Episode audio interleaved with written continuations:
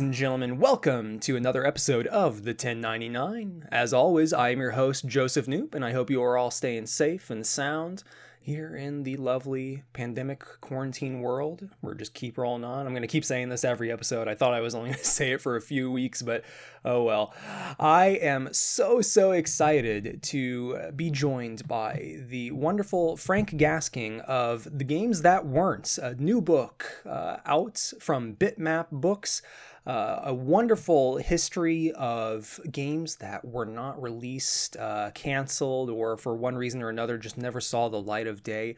Frank, all the way from the UK, how you doing? I'm good, thanks, Joseph. Thanks for having us today.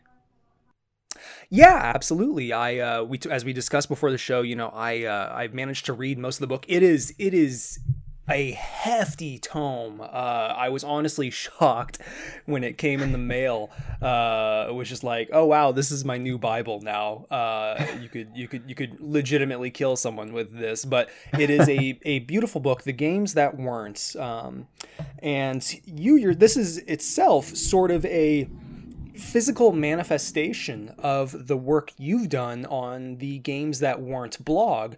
Or site, and I would love to know. I didn't even, before I got the book, I didn't even know about Games That Weren't, the site, and I would love to hear just a little bit about you know, how you fell into that line of work and why this sort of work of game preservation and particularly the realm of canceled or unreleased games is fascinating to you.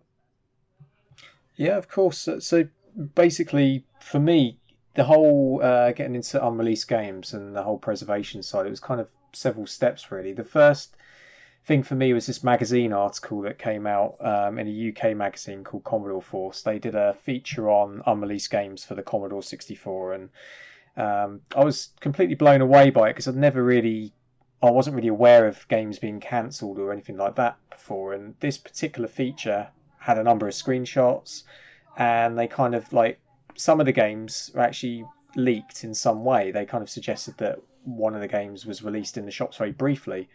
So that kind of really piqued my interest, that being able to sort of play games that you weren't actually meant to. And it kind of went from there, really. I started to delve a bit deeper beyond that article, started to look around, and as time went by, I noticed that other games that were in magazines and advertised at the time, you'd see them pop up and then they would never appear ever again. They'd just completely disappear. And then you just kind of build up this list of knowing that there's a large list of titles that were never released. And it kind of grew from that point, really. So I don't know, did you want me to sort of go in a bit more how it sort of went from there and extend a bit more? Yeah, please, by all means. I would love to hear how the Games That Weren't, like the site, that operation really came to be. So basically from that point, so I was building up this portfolio of games. So I was collecting them for myself mostly, and just for my own interest, and getting these notes as I sort of discovered more things. And then when the Commodore 64 started to die out commercially, then we were having to sort of produce our own magazines and fanzines to kind of keep it alive. And I was trying to kind of figure out what features and articles that I could do. And then it sort of made perfect sense to do one on unreleased games, because I started to find additional games on top of this original article. And I started to share what I had actually found. And it kind of just ballooned from that point, really. The feature was called Games That Weren't, and basically we did a number of articles for this fanzine, and then all of a sudden the internet happened, and there was the opportunity to get your own free bit of web space and put up a website. And one of the first things I did was put an archive up with a lot of the games that I found as downloads, and I kind of started to extend those a little bit. I started to tell the stories a little bit about what happened to the game, and any other information that I could find from magazines. And that's how everything really began, and just grew from there. And to me, it seems like you're right on the sense that games that, like, you kind of feel robbed of like this opportunity to play this cool thing. Like reading through this book, I was like, oh yeah, what would a Charlie Chaplin game look like, or a game from or like the original Fallout 3 from Interplay, you know, would have been like, because they're, especially if it's a genre or format that you are fond of, it playing history feels so much more engaging than, you know, reading about it or maybe seeing it in a movie or a documentary. To play something with all the warts and pimples and lack of content that, you know, is a symptom of development cut halfway through is a special thing, right? Yeah, definitely.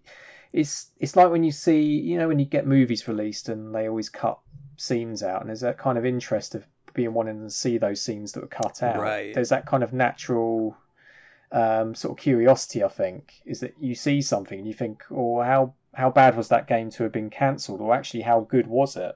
Was that game any good? Have we missed out on something particularly special, perhaps?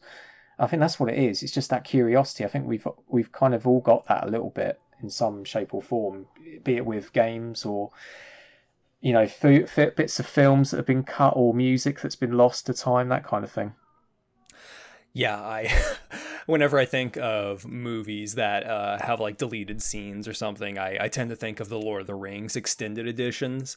And yeah. Weirdly, I actually vastly prefer the cinematic original cuts of the Lord of the Rings, not because like, oh, 4 hours long for the uncut version, but more like there's a lot of scenes in that uncut version that I'm like, this could be cut. This could reasonably be cut. And with games, it's a much more involved process. But the book itself, The Games That Weren't, begins with this really kind of funny, bold font list of reasons given for a games getting canceled. I have the book right here, so excuse the shuffling sounds, but stuff like ran out of time, publisher changed mind, licensing, bankruptcy, too ambitious, quality issues, failed location test, console bombed, etc., etc. When you... I'm sure that list is ultimately just a taste of the many reasons why a game could get shelved. But what do you think about when you consider the multitude of reasons games can get canceled? What are the thoughts that kind of pop up in your head? Okay, so one of the main things that I think about is I think a company collapse generally. That seems to be like one of the main common reasons, but possibly the collapse of the console as well, the platform itself. That seems to be one of the common reasons I used to see a lot. So when I started out in the C64, a lot of the games were cancelled in the end because the platform was no longer financially viable. But then the programmer disillusionment as well is one of the other things. You'd see programmers just get completely fed up with what they were working on and mistreated. And sometimes games were just not simply fun enough. The company just made a conscientious decision to cancel a game because it just wasn't good enough for them to release. I think that is one of the more humorous aspects of a book like this, is showing you like, okay, yeah, there's a couple of like gems that were lost to time, but also a lot of these games probably sucked. yeah, unfortunately that's the case. You know, even the screenshotted games that look really good, you'd build up that kind of anticipation in your mind, and when you actually do finally find it, there's quite a few cases I've had over the years of that. You get hold of the game and it was no good at all. It was playable as a brick.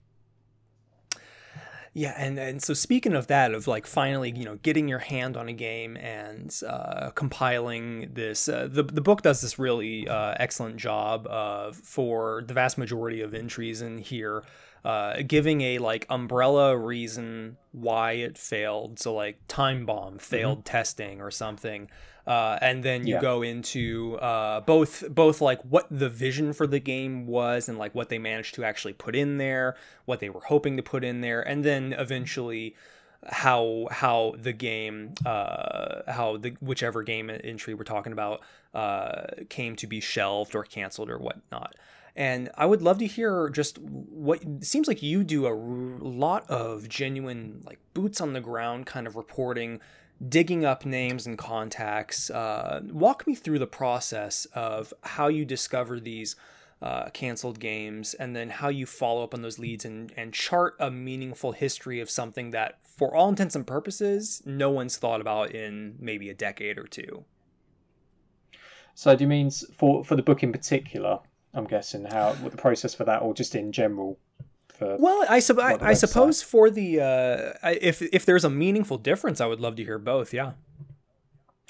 The thing with the book, it was it was a lot more intense and in depth in terms of the level of research that went in. So for the website initially, just to put something up, if we learnt about a particular game to put on the website, we would see it within a magazine or an advert for a game, and then you'd never see the review or anything digitally preserved. We would just start by putting something very simple up on the website, just to kind of say, oh, do you know anything about this game? Contact us. And it would kind of evolve from there. We'd constantly add to that write-up rather than try to get a fully detailed piece straight away. The main reason for that is you want to kind of get something up on the website quick, because you're trying to find that game as quick as you can before it disappears completely. So there's a bit of a race against time as such. But with the book, from the off, you're trying to produce like a write-up which is quite in depth, and you want to try and tell as full a story as possible. So with the book in particular, you're kind of, initially, when you're trying to come up with the titles, you're checking magazines and the internet as usual for possible titles to cover. But then you're going to have to kind of figure out who worked on them. You have to then start trawling through the likes of LinkedIn, checking their sort of their history of development to see if they worked at a particular company or mention the said title. Go onto Facebook and that kind of thing. And that's generally how it would start off, really. When I was doing the write-ups in the book, is that I would be going on these different social media outlets trying to track down particular people and then contacting them, asking if we could have a chat or an email, asking some questions, maybe get some extra voices from them so they might suggest other people to contact, put us in touch with, and that kind of thing. And essentially what we would do is most of the work would be going through various magazines, internet resources, chatting to those developers and trying to piece together a timeline of events as much as possible to kind of clarify who was involved exactly, try and get their story. And then eventually, when you have enough information, you produce a draft, you start putting the story together and you sort of pass it back to them again. And that's when occasionally you'll get people with some gaps in their memories, and you try and sort of get them to fill those gaps, and you jog their memories essentially. So and you just kind of go in that loop. You keep doing your drafts, because often your first draft is going to have lots of mistakes in it. You're going to have stuff that you haven't quite got right, or you read between the lines incorrectly, and you just keep going back to them until those developers that you're talking to are happy. And then that's essentially what we did for the entire book, for every piece. And one of the most fascinating aspects of that, you mentioned, people's memories gets jogged, or there's gaps in it. And memory is such a funny thing, especially when it's talking about artistic endeavors that, maybe you haven't thought about in 2 or 3 decades, particularly for, all these older games from the 70s, 80s and 90s. So many of the developers you interviewed just weren't sure if they were responsible for the art or programming or design of certain titles. Seemed like with there was the starring Charlie Chaplin game, which I think was like supposed to be like on everything at the time.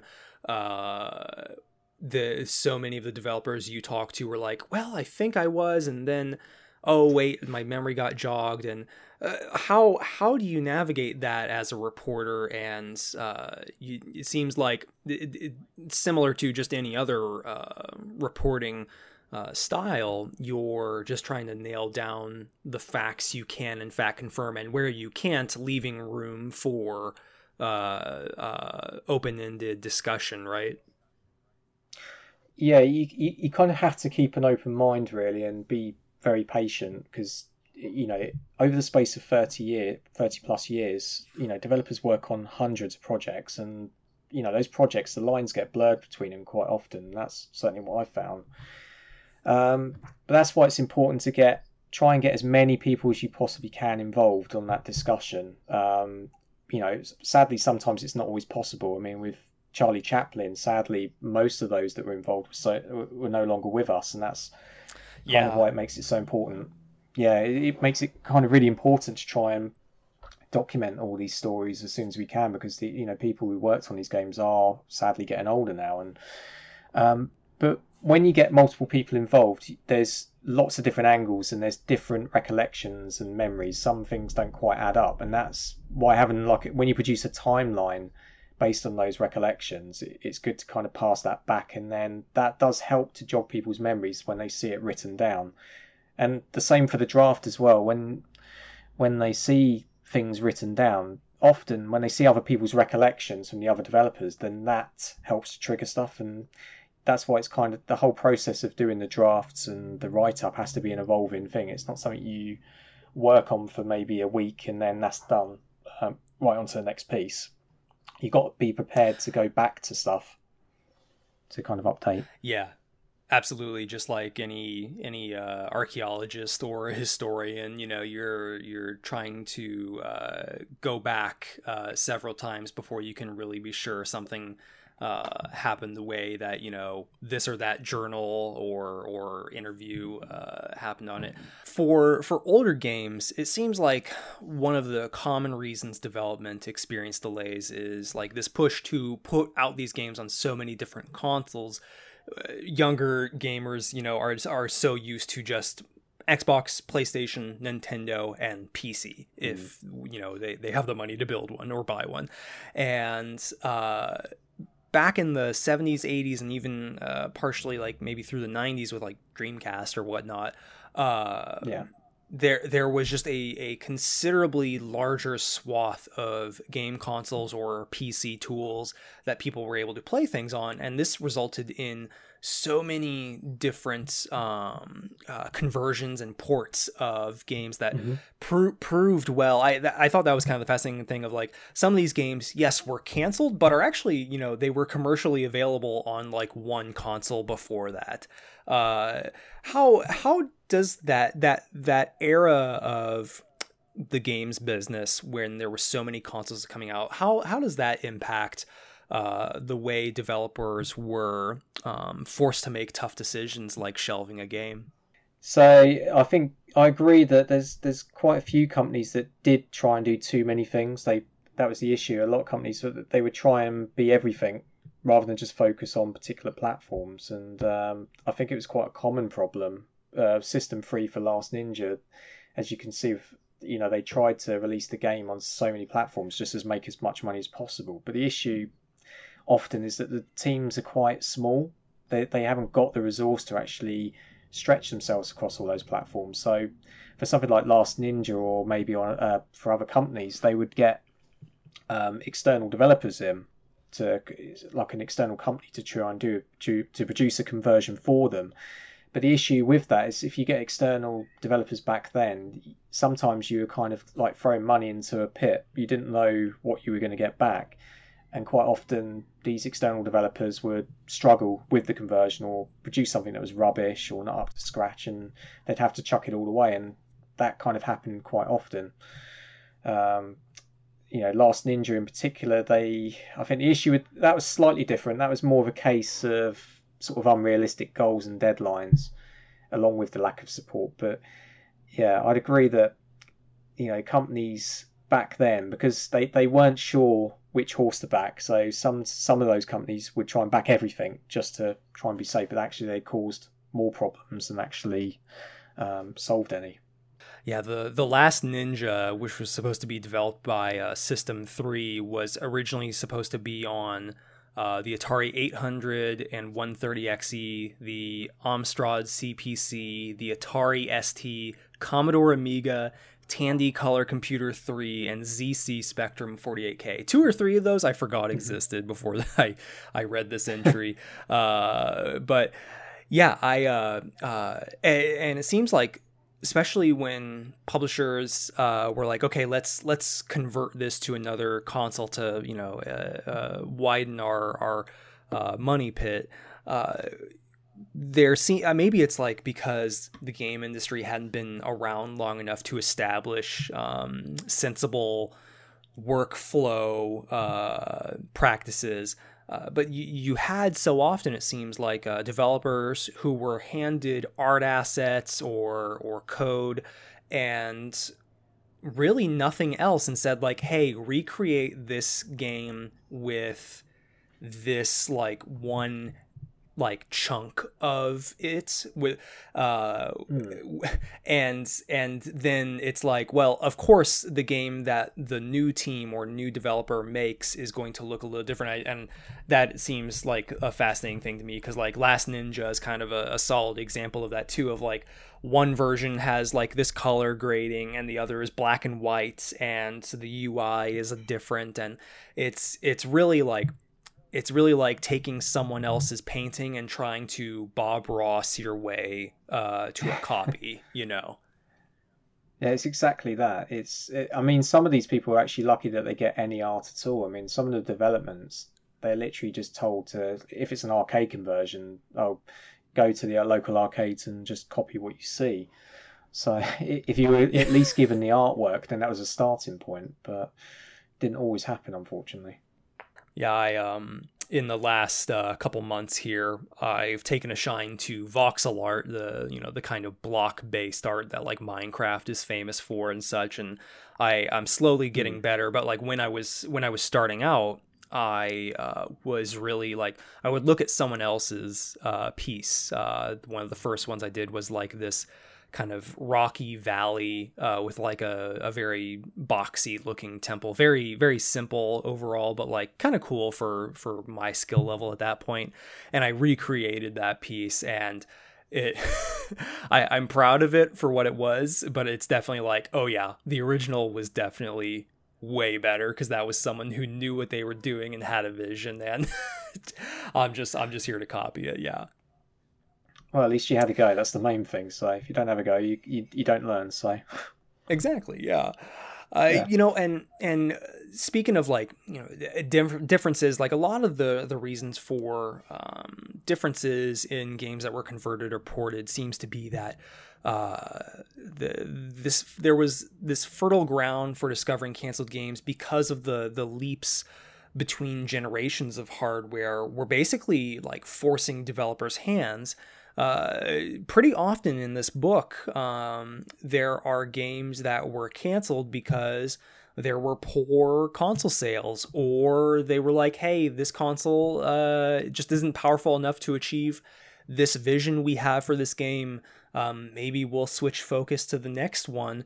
But yeah, what are your thoughts on, you know, how this really rapid pace, especially of those early generations of consoles, impacted the way publishers kind of wanted to cut losses on the, you know, quote unquote next gen of that era? I'd say as time went on, like you got to a stage when the Super Nintendo came out, and there was you had that thing where you had to pay up front a cost of like producing the cartridges and that kind of thing. That seemed to be when the publishers were like being extremely careful, because they had to make sure that the market was still viable before they made a large commitment. I mean, back in the day of like the early computers and consoles, that there was less risk involved to a point. You know, there was no sort of upfront cost as such, but as it went later on, you know, it was really important to be extremely careful, and that kind of happened on a number of titles. So you had Green Lantern, for example, was one of the key ones, where twice they tried to do a SNES conversion, and the final iteration was just eventually cancelled because it was too late. You know, people were getting rid of the SNES in droves. They were moving over to the likes of the PlayStation and Saturn. And it happened also with Half-Life on the Dreamcast. There was a really fantastic conversion that was produced on the Dreamcast. Apart from the sort of little loading slowdowns and stuff, it was really, really good. And that simply just got canned by Sierra because the Sega had announced that they were pulling out of the Dreamcast market. So the shelves, they inquired with the shops at the time to see what they were going to do about the shelf space, and they all confirmed that the shelf space was going to be cut by half. So kind of, what do? They've got a complete game they spent money on, but they're going to lose more money for actually getting the CDs to be the actual, whatever the CD medium is of the Dreamcast, can't remember. to get that format pressed, how much money is that going to cost, and are they going to make that money back? So in the end, they decided they probably wouldn't, so they canned the entire game, which is a massive shame. And that seems like another aspect of any art form, really, is sometimes as a creator, you're like, okay, this isn't working, or like, I don't have the right tools for this. Like, let me can this and start over. Like, I to go back to my voxel art example, I've been trying to figure out how to do some sort of piece as a like tribute or just a perspective on the wildfires we've had here in the like Pacific Northwest of the U.S. But like, I don't know how to make trees, and it's really difficult to make trees in that software, or at least ones that look good. And I'm like putting that project on the shelf. So.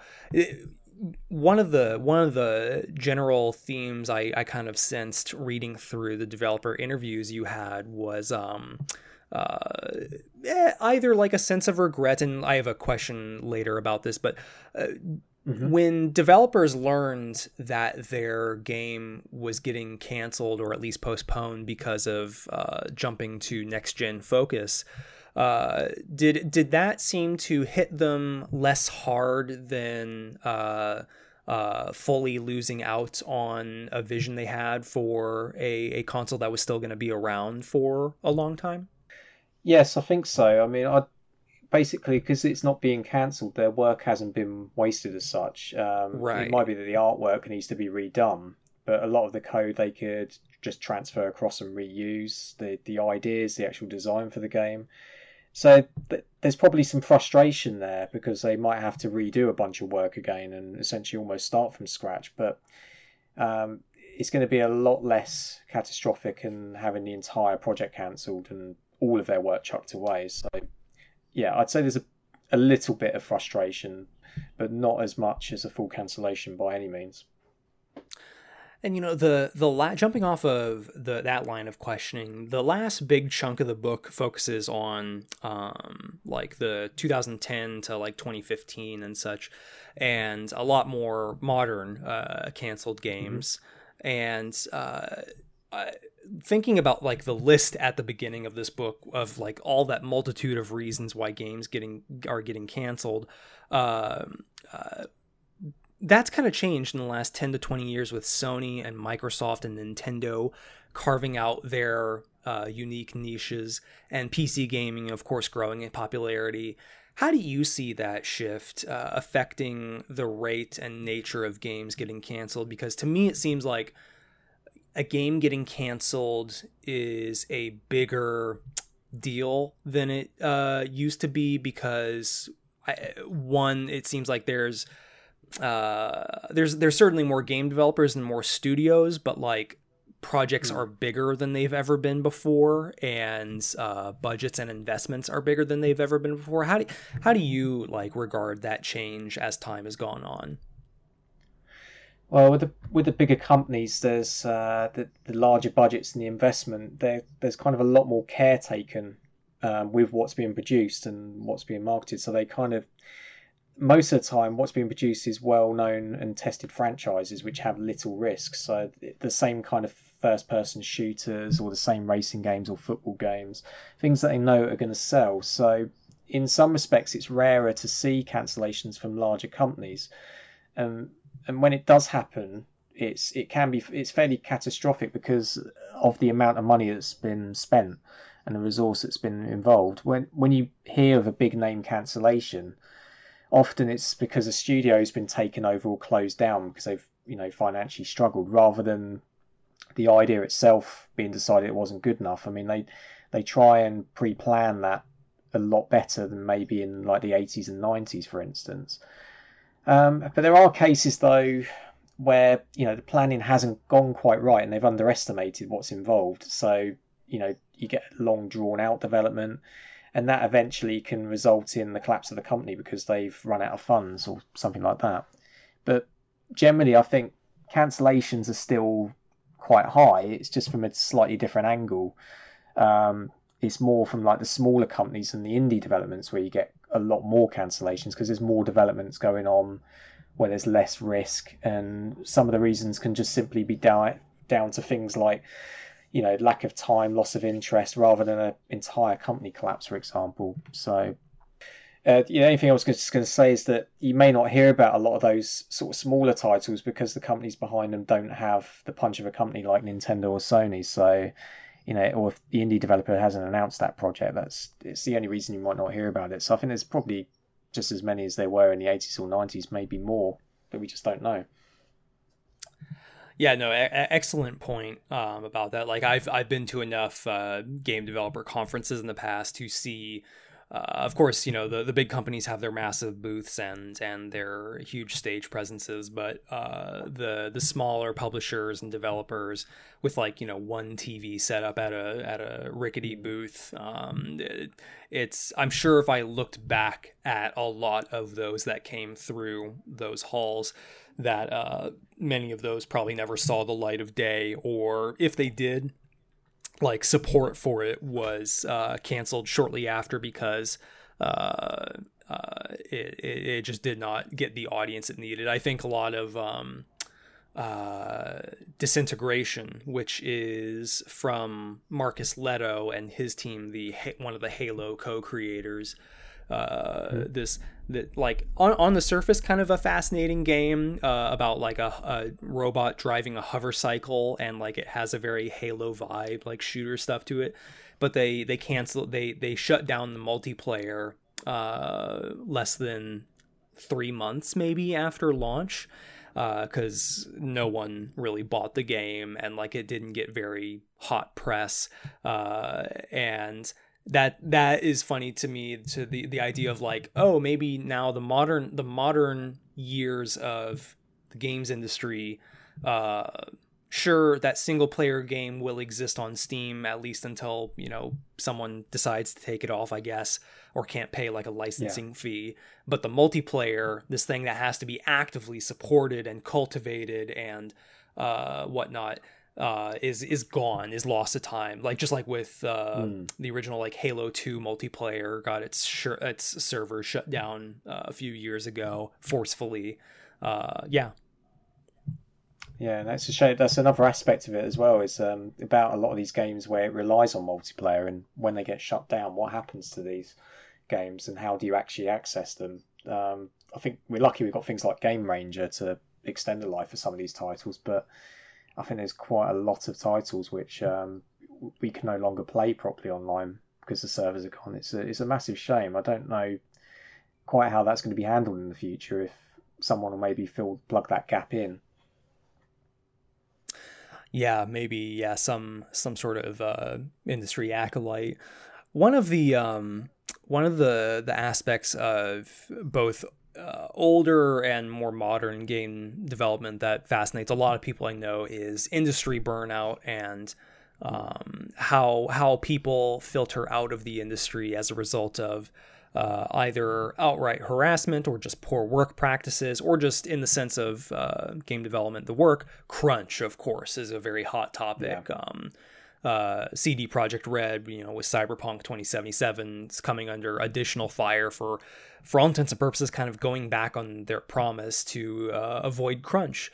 And just this morning that we're recording this, they actually announced that that Cyberpunk went gold. So like that still means there's still plenty of work to do, but like, okay, maybe they're starting to get out of the woods on that. But burnout as a result of a failed project or a canceled project seems, from some of the entries I read in here, and Last Ninja is another solid example of this, like Rick Adams and Phil Melvitt, two developers you spoke to, really seem to have like venom in their recollection of their time with the developers and working with publishers, and they got out of the industry and now, you know, either work in IT or some other field of technology, and that kind of genuinely bummed me out, because, you know, it's still going on to this day where the industry pays people little enough that only the young, scrappy people can can continue to sacrifice to make that development happen. But by the time that most developers are like in their 30s, or God help them, their 40s, they decide to get out, and there's this brain drain in the industry. Tell me a little bit about your experience talking to developers who ended up moving on from the industry, either as a direct result or shortly thereafter the cancellation of a project. So unfortunately, it's what you've just explained is quite a fairly common tale, and it still happens today. Unfortunately, you kind of you have this picture in your mind when you're growing up as a kid about how wonderful the games industry is and what a fantastic industry it is to work for. And for most part, it is very exciting. And a lot of people who get into it, they don't regret it. They still love it today, even though they've been doing it. You know, they've been doing it since the 80s and 90s.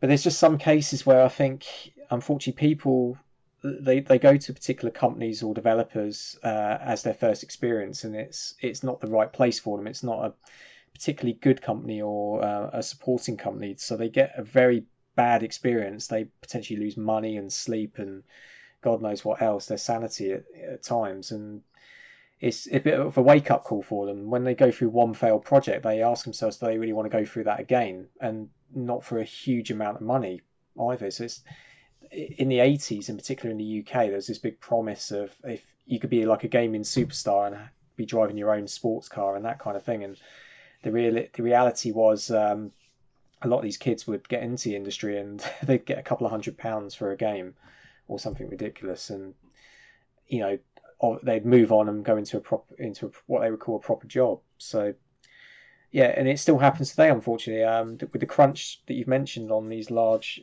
scale teams, these large projects are huge. The amount of developers involved. Trying to actually guess how long a game's going to take to build, I think you're going to be guessing to a point. So I think people always underestimate how long something's going to take to build. So there's going to be pressure on. There's so much pressure from the company to those developers to try and make as best product as they can, because they need to make their money back. Otherwise, the company's going to collapse. And there's that kind of pressure that's unfortunately put on the developers. So, I mean, personally, I would hate to work in the games industry. I think I'd struggle with that. Not just for the reason that you'd get completely bombarded with work and crunch time, but you haven't got that autonomy. You haven't got that kind of individuality when you're making a game either. In the 80s and 90s, when you worked on something, it was clear to see what you'd produced, whereas now you're kind of a small cog in a large machine. But that's a separate story anyway. I forget if it was a specific entry in the book or if it was maybe in the foreword or something, but there's a mention of that image of early, like, 80s, early 90s game developers, making tons of money and driving Lamborghinis and, like, you know, being rock stars during the course of their careers was obviously like a very false image that was itself kind of just created by marketers and publishers to kind of put an auteur on the face of a game, right? And say like, hey, this is the game from this guy, or look at how cool this guy is. You definitely want to play his game, right?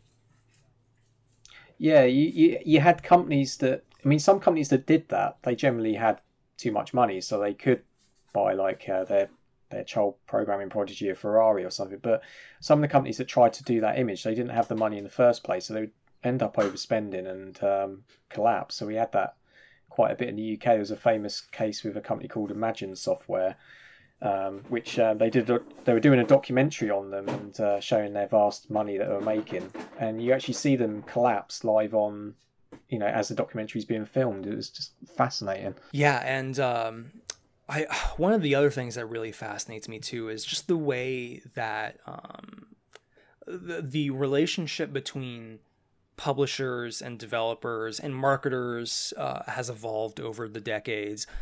One of the most fascinating entries in the book, it's a shorter one, but I love the art for it. The Resident Evil Game Boy Color port. Of course, yeah. even the original Resident Evil, you know, was a 3D game, but here was supposed to be this 2D conversion of it to give some sort of similar survival horror experience. And the arts that is in the book, at least, is, you know, a very simple looking pixelated zombie walking down the hallway at like Jill Valentine or some pixel representation of her.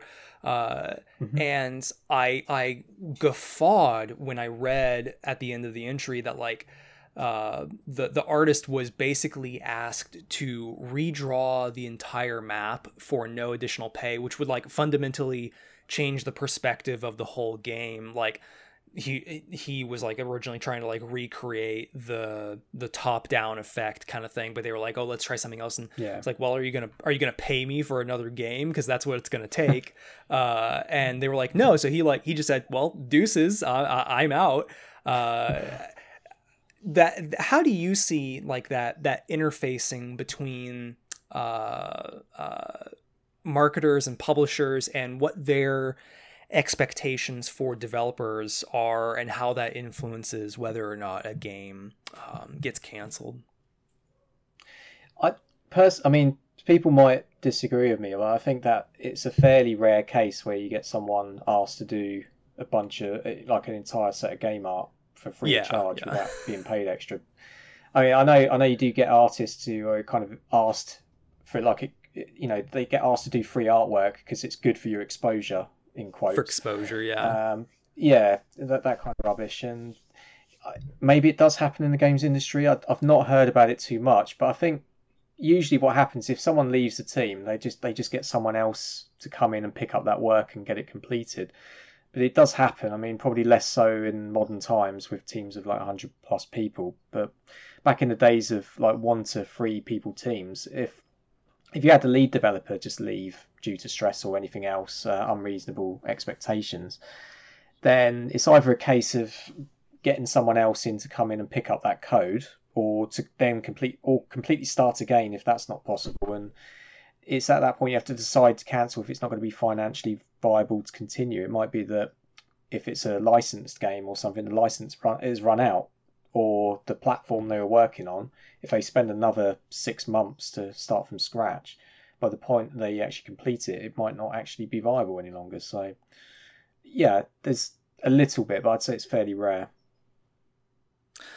Yeah, In the case of like developers kind of finding themselves suddenly shunted into another role out of necessity or someone leaving on the project, I actually just interviewed Ed Smith, a engineer with APF, who was partially responsible for bringing the MP1000 and the Imagination Machine to life, and you know, one of those early competitors to the Atari, of course, and.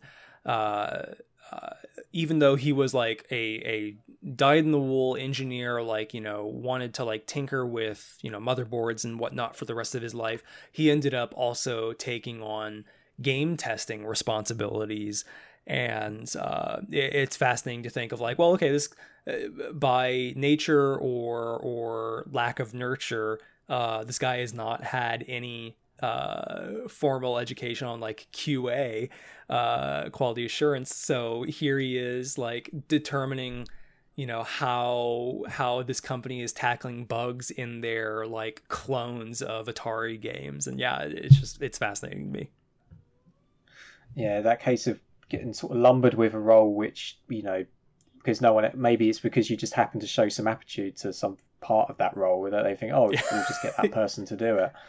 And they stick it onto your list. It's like the person, because you're the person who does the work and you're good at doing the job, you're the person who gets all the work, essentially. That's what it is, isn't it? It's a shame. It doesn't really work, though, because it stresses you out. The lesson, kids, never show initiative. Just never show initiative. Don't do any work. Don't do any work at all. Be really lazy. and you won't get any more projects. Yeah, exactly. Desk, so. Exactly. That's how I get out of doing the dishes. One of the things that, you know, in modern times, it seems like the relationship that a publisher has with a studio is still very much dependent on, of course, how much money a game is making. And it seems to me that, like, rather than canceling projects mid-development, maybe a more common occurrence is, like, as in the case of Dead Space, basically killing the franchise after 3 entries. And the 3rd entry, more often than not, is kind of a significantly reduced or different experience than the first or maybe first 2 games that define a series. And you hear the horror stories of, like, well, Dead Space 3 sold, you know, X millions of copies and still continues to, like, you know, hold a place in horror gamers' pop culture, you know, iconography. But because the game didn't sell, you know, 20 million copies, this, like, unrealistic expectation for a game that's trying to be all things to all people, they're going to shelve it rather than, like, you know, having realistic goals. Like, what do you think about it when a publisher kind of puts that on a game studio or a franchise? It's just ridiculous, really, because first of all, if you're going to, how are you going to produce something that everyone's going to enjoy? I mean, you're probably going to end up with something quite diluted, to be honest. I mean, it seems like if you're trying to produce something for everyone, then you're making something that's a very casual sort of game. So you're probably going to lose sort of aspects of the original game if you do that. So then the people that supported that game from the very start, the ones, the core sort of fans of that franchise, they're going to be the ones who really miss out, and I think that's a massive shame. But and it's a shame, I think, for the developers as well, especially if it's those who've worked on the original game, if they're having to sort of add stuff into a game just to make it accessible to everyone. That kind of defeats the object of probably why most people go into game making. They're trying to make something which is something really special. Whereas I think if you're trying to make something for everyone, you're going to lose aspects of that. Yeah, and, you know, speaking of, like, developers, it is a special thing when a developer has a genuine desire to make something special, something different, or something meaningful to players that, you know, of course won't sell a billion copies, but, like, will mean something very personal to the couple 100,000 that play it. And one of the more fascinating entries in the book is the entry on EA's Sim Mars, which really came before even The Sims was a burgeoning franchise. It was much like Surviving Mars, which is has done fairly well in modern times. Sim Mars seemed like this game where the developers were really passionate about translating philosophical ideas into the mechanics of the game. I wonder, can you tell me about Sim Mars? And then when that game eventually got canceled so the studio could focus on The Sims, it seems like the developers had some really unkind words. And I noticed a big theme of regret for what was lost, because it really, out of all the entries in this book, it seemed like one of the ones that developers were most genuinely passionate about and wanted to make something very meaningful. So with Sim Mars, I recall one of the developers was saying that they were a little bit harsh with one of the producers, I think, off the top of my head. I think it wasn't anything too serious. It probably wasn't one of the more serious fallouts, like in, say, some of the other titles, but I think it just happens to everyone. It's fairly common. We all probably go through points in our lives where we say things we regret with our far more immature brains at that time.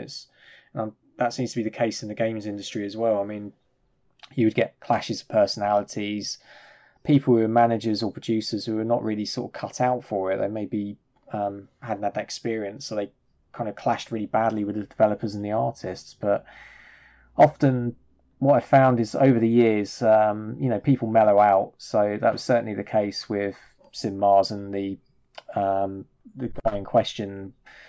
Saw it as water under the bridge, essentially. It was just something that happened back then, and, you know, there's no hard feelings, and, you know, that's fairly common, thankfully. But of course, there are exceptional circumstances where, you know, there's unkind words that are said for a very good reason because of the stress that person's been put under, or unrealistic pressures that, you know, there's no way for reconciliation. That is a shame, really, but I think that's life, really. You do get into situations like that, unfortunately. Yeah, no, I could absolutely see that. It seemed like a case of the developers having good intentions, and maybe the publisher having the good intentions, but also having to necessarily be a bad guy in that situation of like, well, hey, this franchise is struggling to make money. Let's focus on this thing that like makes money and keeps everyone employed, you know, and keeps a roof over everybody's head. But it was an interesting example to me just because of the kind of seemed like feature creep. They kept wanting to add in all these things that like took elements from real world research they had done with astronauts and NASA scientists, but to see that fall by the wayside. It's funny now to see a game like Surviving Mars, which is for all intents and purposes what Sim Mars probably wanted to be, take some of that spiritual gravitas of what the EA developers were hoping to do. I think in the last couple minutes I got you, I want to ask maybe two or maybe three more questions, but I would love to hear your thoughts about game companies, especially large ones like Nintendo, Sony, Microsoft.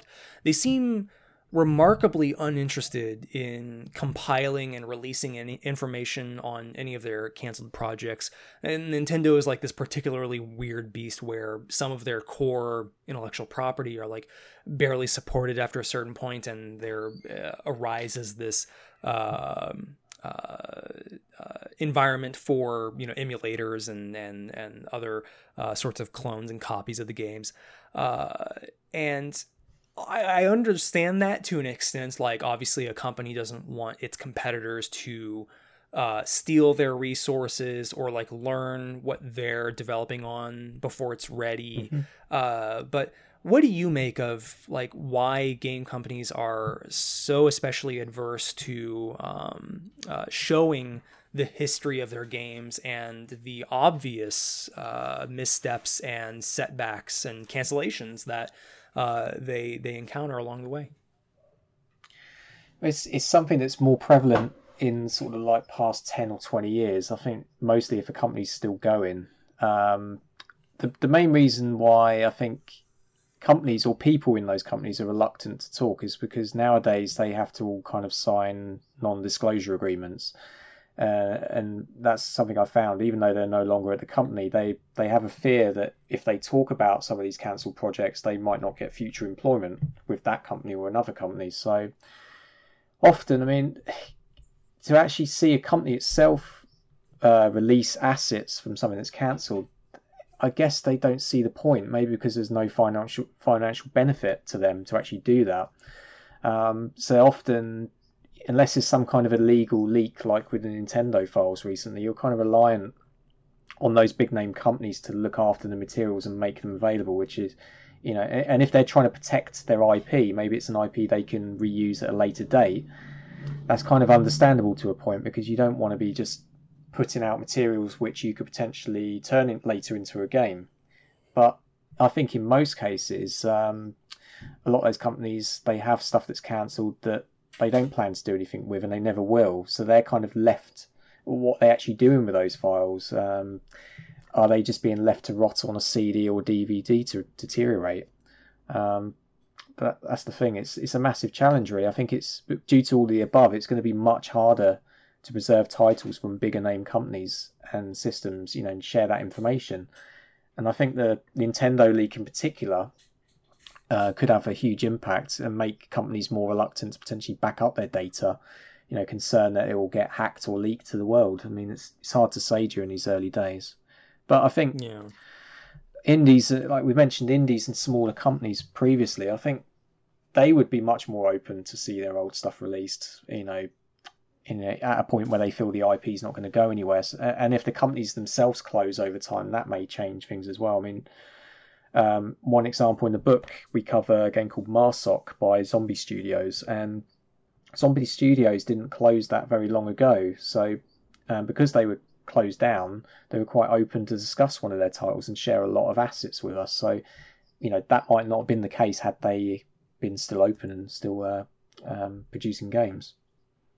Yeah, it seems like in that case, yeah, certainly like a developer has no like need to protect that IP because no one's like ever going to make like a profit off of it. But and like it's that weird thing of like you're coming to them as a for all intents and purposes a historian who's like, hey, I just want to maintain this and not really like, you know, massively profit from the business of people visiting this site or buying this book or whatnot. But and Nintendo, it seems like a weird beast because like Japanese companies are like pretty weird and very insular. They tend to keep a even tighter leash on things like, yeah, like that Mario leak was a very rare example of something getting out. To me, it seems like, so like to go back to Mario as an example, you know, they just had the Mario Super Collection or whatever it was called, the 3D All-Stars Collection come out with Mario 64, which I think was just kind of like a direct port. There wasn't like any massive work done on it, and Sunshine and the first Galaxy game. And you see like a company like, yes, for a profit, absolutely more than willing to celebrate and re-release content it has made to like celebrate this history and this IP and be like, oh, hey, you know, maybe you were too young to enjoy this back in the day, or like you really want to see the roots of your favorite franchise. But it would behoove so many game developers and fans to see like, well, you know, what were the roots that like didn't take off? And yeah, to me, it's sad that a company like Nintendo might never like show too much of. I would love to see like, where did the Mario is regarded so often as an example of a game that's like, so many of them are, you know, 10 out of 10s and regarded as iconic classics. But you know, where you don't get to that without some failures along the way, and I would love to have seen more of those guts. Yeah, it's the cutscenes, isn't it, for movies? It's essentially what you want to see. You want to see how do they get to that final sort of design decision. I mean, I think like Super Mario Brothers, there has been bits and pieces sort of released. I don't know if it's directly from Nintendo or other sources. Can't think where it's from, but they do show some of that, but it would be nice to see more of it. And that's what the Nintendo leaks recently have shown. They've shown how certain games like Pilot Wings first started out as a completely different style of game. And to me, I don't see any harm in that being released. I mean, they could maybe release that as bonus content on a compilation or something like that. But I guess it's a case of time and money. Are they actually going to get anything back from adding all this extra bonus content onto a compilation, or can they just release the compilation with the bog standard emulated games and cover art scans, and there probably isn't much difference? That's the tragic thing, really. It's down to goodwill, I think, of the company to make that information available and share it with people. Yeah, I think it was Star Fox 2 that came out on the SNES like digital library for the Switch not that long ago as like a very surprise like, whoa, we never like this game like literally never came out before this, and like someone decided to make it relatively feature complete, and Nintendo like, hey, I had that goodwill, and it seemed like a really like benevolent kind of move on their part to be like, you know, hey, yeah, you're not going to make any money like off the Star Fox IP, like that ship has sailed, but to show your appreciation to the fandom that made Nintendo what it is a very important thing. I think that's a good... Sorry, go ahead. So I think that's a really good point about Star Fox 2, though, because by the fact of them advertising that the game was going to be released as part of the SNES pack, they probably sold more packs.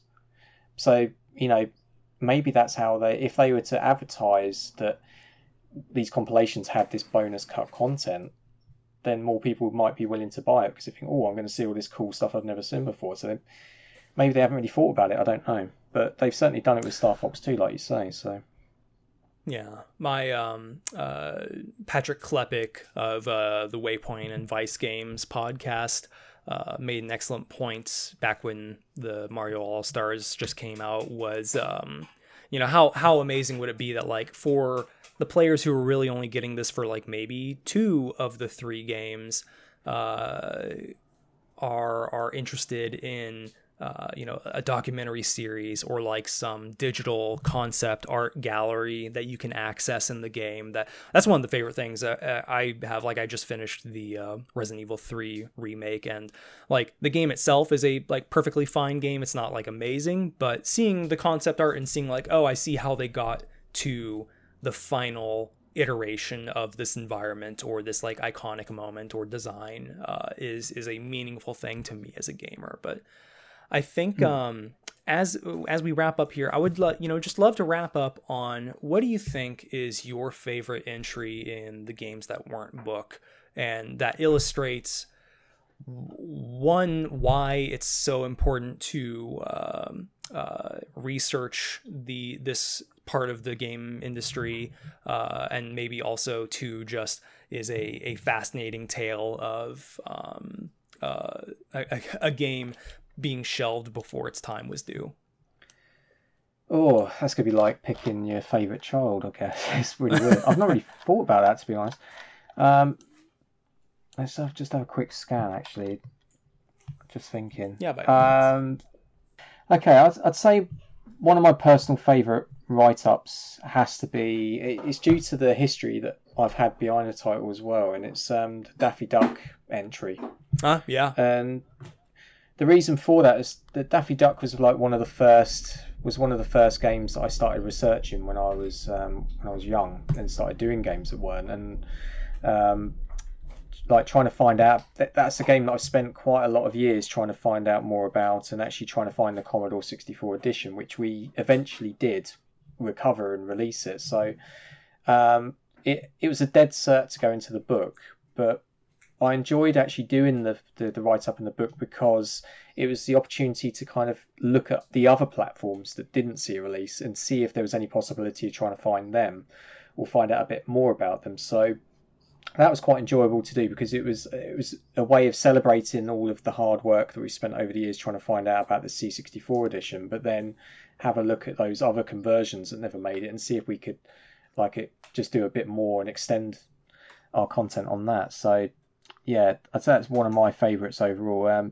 Death Watch for the Jaguar as well was quite enjoyable because there was very little known about it.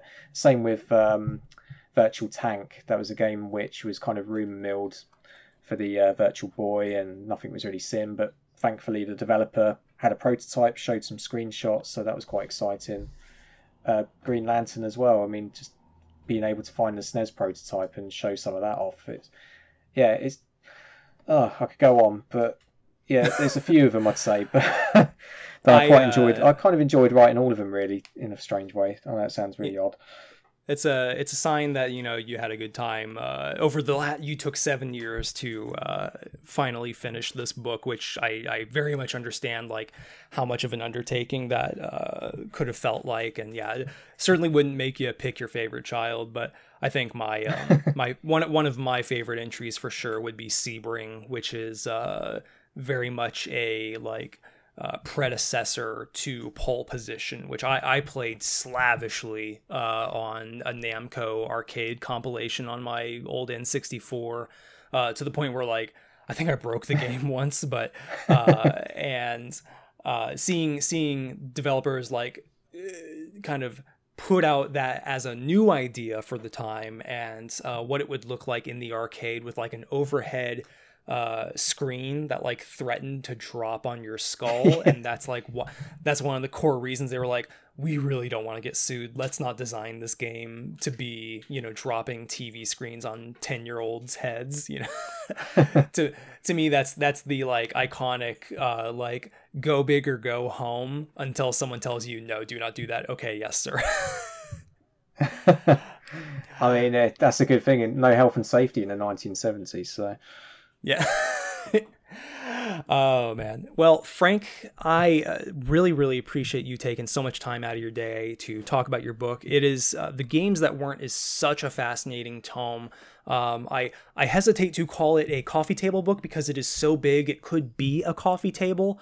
And it is just a super fascinating look into a part of the games business that for better or worse, it doesn't get covered. And it's a beautiful book too. The design that you guys did with the like fluorescent ink, and I still have to like figure out how to get the fluorescent ink to work, but the artwork that you guys have put in there with even the, I was impressed to see like artist recreations of what a game would look like based on developer testimony. Really a fascinating job, and thank you so much for that. So where can people buy the book, and where can people find you and your work? So the book you can find at http://gtwbook.co.uk. Actually, shall I say that bit again, because I think I don't need to say all that, do I? So you can find the book at okay. www.gtwbook.co.uk. You can follow us on Twitter, just at @amsandfgasking, and the website is gamesthatweren't.com if you want to kind of follow and see what bits and pieces that we're finding. Yeah, and I believe the book is also just directly available on the Bitmap Books website, which is bitmapbooks.co.uk. That the Bitmap Books itself is they just released their Game Boy box art collection, or it's pre-order now, and it comes out like I think later this month, but that's going to be a birthday or Christmas gift for me. So I'm looking forward to that. It looks amazing too. Yeah, well, it looks amazing. Well, thank you again, Frank. And folks, you can find the 1099 on social media at the 1099 podcast on Twitter. You can find me at Joseph Knoop. That's JOSEPHKNOOP. Feel free to follow us on SoundCloud, Spotify, iTunes, and anywhere else you get your podcast content. And we will see you guys next time. Frank, thank you so much. Okay, thanks, Joseph.